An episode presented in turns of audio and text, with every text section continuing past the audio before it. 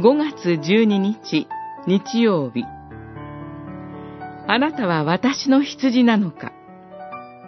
ヨハネによる福音書10章22節から30節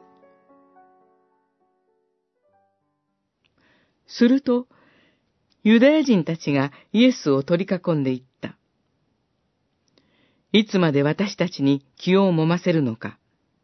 もしメシアなら、はっきりそう言いなさい。イエスは答えられた。しかし、あなたたちは信じない。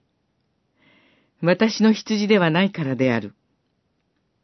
十章二十四節から二十六節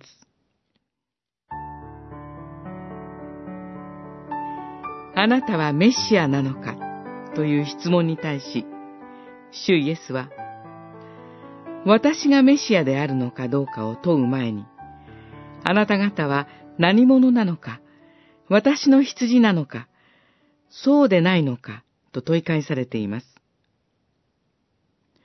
そして、私が父の名で行う技を見て信じることができないあなたたちこそ、私の羊ではないと断言されました。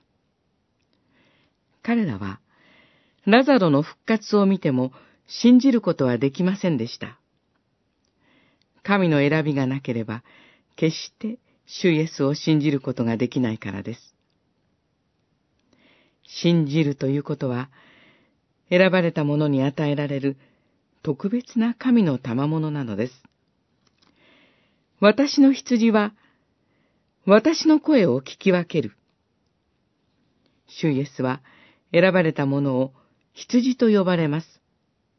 彼らは羊のように良き牧者の手で守られ、治められることを望み、神の見前に神戸を垂れ、以前の獣のような本性を放棄し、服従する者に変えられるからです。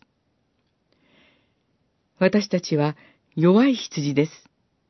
ですから、ただ牧者の声を聞き分けて、牧者によって与えられる恵みと守りだけに寄りすがりながら歩まなければなりません。そこにこそ、私たちの永遠の命の根拠があります。